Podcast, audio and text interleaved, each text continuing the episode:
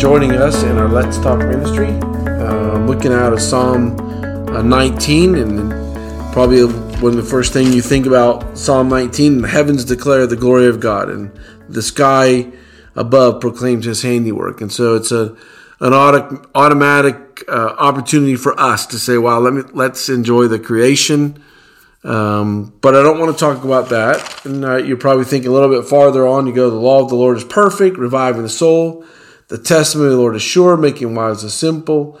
The precepts of the Lord are right, rejoicing in the heart. And just the commandments of the Lord is pure, enlightening the eyes. So the opportunity for us as sons and daughters to be able to take the truth of the scriptures, the and allow those scriptures to revive our heart, allow those scriptures to give us direction, allow those scriptures to point us in the right direction, leading us to the fear of the Lord and all of who He is and then the the I mean, there's obviously some more verses that are in here, but then 14 is the one that I've really been thinking about. Let the words of my mouth and the meditations of my heart be acceptable in your sight.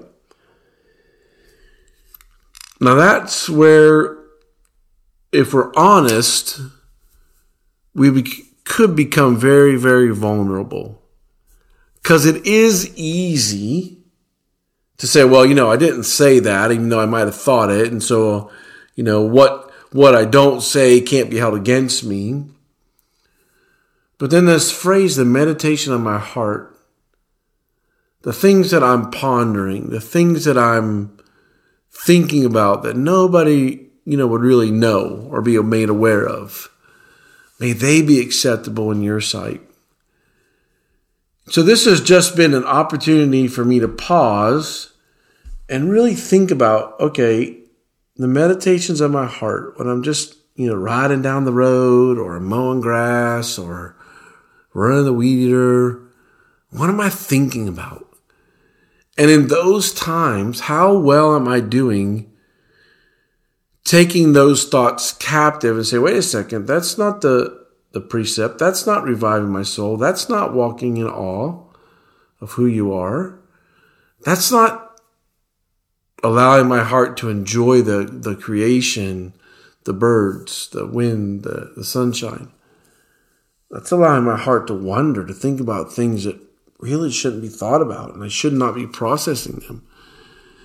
So it's just been, you know, really good for me just to, again, I maybe my phrase couple weeks back was an allergic reaction to a passage of scripture or where a passage of scripture just kind of punches you in the stomach, says, Hey, wake up here a second.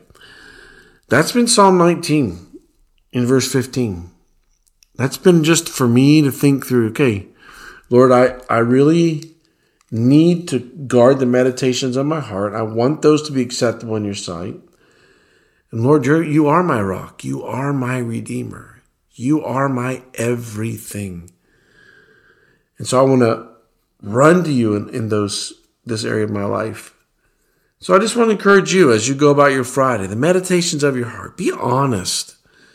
Don't make excuses. Open up that area of your life. Say, okay, Lord, I want you to, to step into this and and move and mold and shape me in the son and daughter that you want me to be.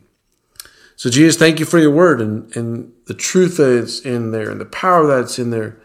Now help us to be honest with that and then allow us to open our heart up to you. And may it be true that the meditations of uh, our hearts will be acceptable in your sight.